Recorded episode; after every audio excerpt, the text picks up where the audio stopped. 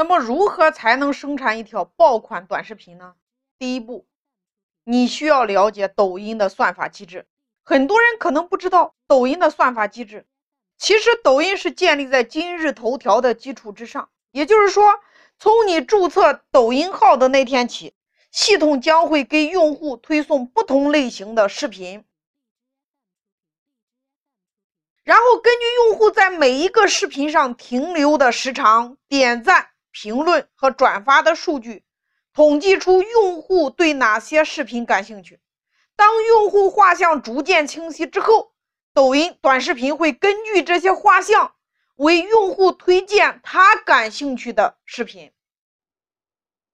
所以，只要你一打开抖音，你就能看到自己喜欢的内容。所以，作为一个内容创作者，你首先要做的就是给自己贴标签。背后的目的是让系统知道你属于什么类别，这样才能够将你的内容推荐给精准的用户。我们都知道，抖音短视频它依赖于社交推荐，也就是说，你注册抖音的时候用的是你的手机号、微信号、QQ 号、微博号，那系统会根据这些社交关系，把你的内容推荐给你的好友。第二步。冲进抖音的各个流量池。当你了解了平台的推荐规则之后，并不代表你就能够生产出来爆款的内容。高级玩法，你需要在了解规则之后，还能够清楚的知道抖音算法推荐是如何进行的。短视频的火爆与否，除了与机器规则相关之外，它还根据。抖音短视频的分发机制有着紧密的联系，你要留意分发过程中的每一个步骤，留意细节，才可以让爆款短视频来的更加容易一点。首先，你的内容通过了审核，才能够发布成功。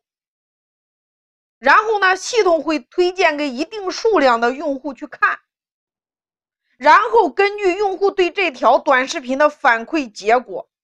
反馈结果是来自于第一个叫完播率，第二个点赞率，第三个评论率，第四个转发率。由这四点进行判断，要不要给你加大推荐，这是它的规则。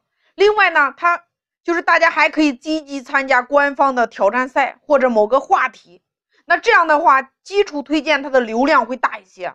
但是你要注意的一个点，你的视频千万不要违规，因为一旦违规就不会有推荐，基础流量都没有了，还有可能被限流。